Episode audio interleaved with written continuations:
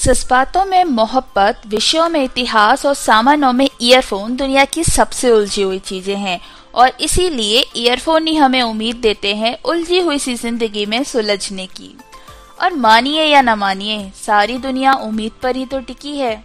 और इसलिए हमारी आज की चिट्ठी टिकी है आपके ईयरफोन के पते पर। नमस्कार दोस्तों, स्वागत है आपका अपने पॉडकास्ट दिल मुस्तरब में, जहाँ हम लिखते हैं बोलती चिट्ठियाँ बेजुबान चीज़ों के नाम, और आज हम लिख रहे हैं चिट्ठी मिस्टर ईयरफोन के नाम।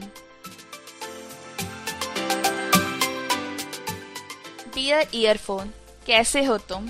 यही सवाल पूछते हैं।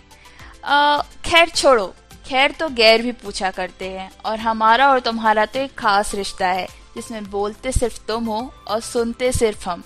शायद इसलिए कभी हम बातें नहीं कर पाते हैं। तो क्यों ना आज इस रोल को एक्सचेंज करते हैं इस बोलती चिट्ठी में, जहाँ हम बोलेंगे और तुम सुनना। सबसे पहले हम कहना चाहते हैं तुम्हें शुक्रिया। शुक्रिया हमारे गले का ताबीज बनने के लिए, एक ऐसा ताबीज जो हमें ये पावर देता है कि जब दुनिया हमारे खिलाफ बोल रही हो, हमारे कानों में अनचाहा शोर हो, जब लाइफ की सो ले ताल सब बिगड़ी हुई हो तब तब हम तुम्हें उठाते हैं, मिस्टर ईयरफोन वॉल्यूम अप करते हैं और तुम्हारी और हमारी बनाई हुई एक हसीन सी दुनिया में खो जाते हैं। कुल मिलाकर कहा जाए तो तुम हमारे शरीर का वो कृत्रिम हिस्सा हो जो दुनिया भर की नेगेटिविटी से हमें क्वारंटाइन करने में कारगर सिद्ध होता है। वैसे, रिश्ते की परिभाषा में तुम हमारे वो वाले बड़े भाई लगते हो जिसकी हम कोई भी बात टाल नहीं सकते। यूँ तो हम किसी की सुनते वनते नहीं है, लेकिन तुम्हारी ज़रूर सुनते हैं। यूँ तो तुम कुछ बोलते नहीं हो। फिर भी न जाने कैसे तुम सब कुछ कह जाते हो। और कहते हैं जब प्रतीक को हर की जालिम समझता नहीं है ये कोई जुबा दिल बेपरवा। ठीक ठीक, उसी वक्त तुम आकर उस बेपरवा फकीरी की चाबी हमारे दिल को सौंप जाते हो। और इसी चाबी से मैं आज खोलूँगी एक और चिट्ठी का पन्ना जो लिखा गया है मेरे दोस्त तुषार के द्वारा ईयरफोन के नाम, जिसमें उन्होंने लिखा है कि तुम इस दुनिया की सबसे छोटी और सक्सेसफुल टाइम मशीन हो। सुनिए उन्हीं की आवाज़ में। ये जो तुम्हारे दोनों कानों में बहुत बार घुसा होता है ना, जिसे तुम ईयरफोन्स कहते हो, मेरे लिए तो ये किसी टाइम मशीन से कम नहीं है। एक ऐसी टाइम मशीन जो उसमें बज रही हर एक धुन के साथ आपको एक अलग समय में ले जाती है।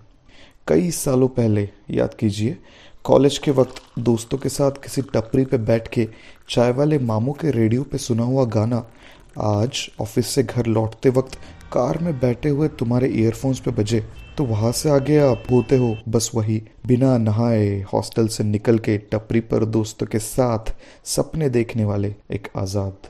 We always take this small things for granted right पर एक बात की तो गारंटी है, जब भी मैं मेरे कानों पे हेडफोन्स लगाता हूँ, उस वक्त के लिए मेरी लाइफ एक म्यूज़िक वीडियो बन जाती है।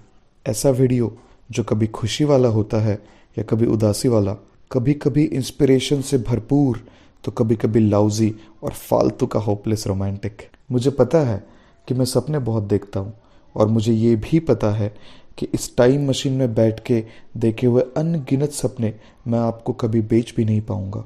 पर जाते जाते मानव जाति के इस महज छोटे से आविष्कार के लिए कृतज्ञता पूर्वक मैं इतना ही कहना चाहूँगा, हमारे उन नन्हे हेडफोन्स को चढ़ाने के बाद, उन चंद पलों के लिए हम खुद हमारे नहीं रहते, ऊपर वाले के हो जाते हैं। वैसे जहाँ तक मुझे लगता है, इस वक्त ये पॉडकास्ट आप अपने ईयरफोन के द्वारा सुन रहे हैं। और अगर हाँ तो आपने कहीं ना कहीं वो सब कुछ महसूस किया होगा, जो अभी अभी तुषार की चिट्ठी ने हमसे कहा। कृतज्ञ तो हम हैं ही तुम्हारे उन तमाम नियमतों के लिए जो तुमने हमें दी हैं।